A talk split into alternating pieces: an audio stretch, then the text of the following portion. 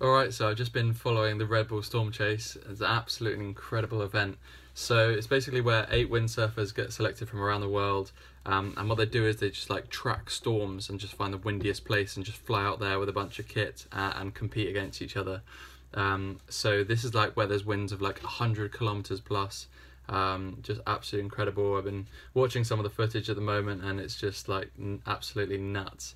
Um, so this time it's taking place in a place called Donegal, which is Northern Ireland, um, and um, it's previously been in um, in uh, in Cornwall in the south of the UK. Uh, it's been in Ireland uh, another time as well, and uh, Tasmania was the other one. So they don't really happen very frequently. You can only really find these in certain scenarios when the storm has actually come in. Um, and uh, yeah, just incredible.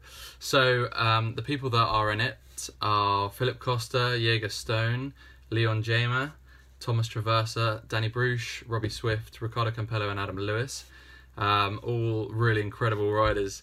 Um, my money originally was going to be on Thomas Traversa, and I, will stick with that. But there's some bloody good contestants. All of them could be in a chance of winning. And Philip Philip Köster really is the the king of waves and and high wind stuff. So um, I'm sure he will do incredibly well.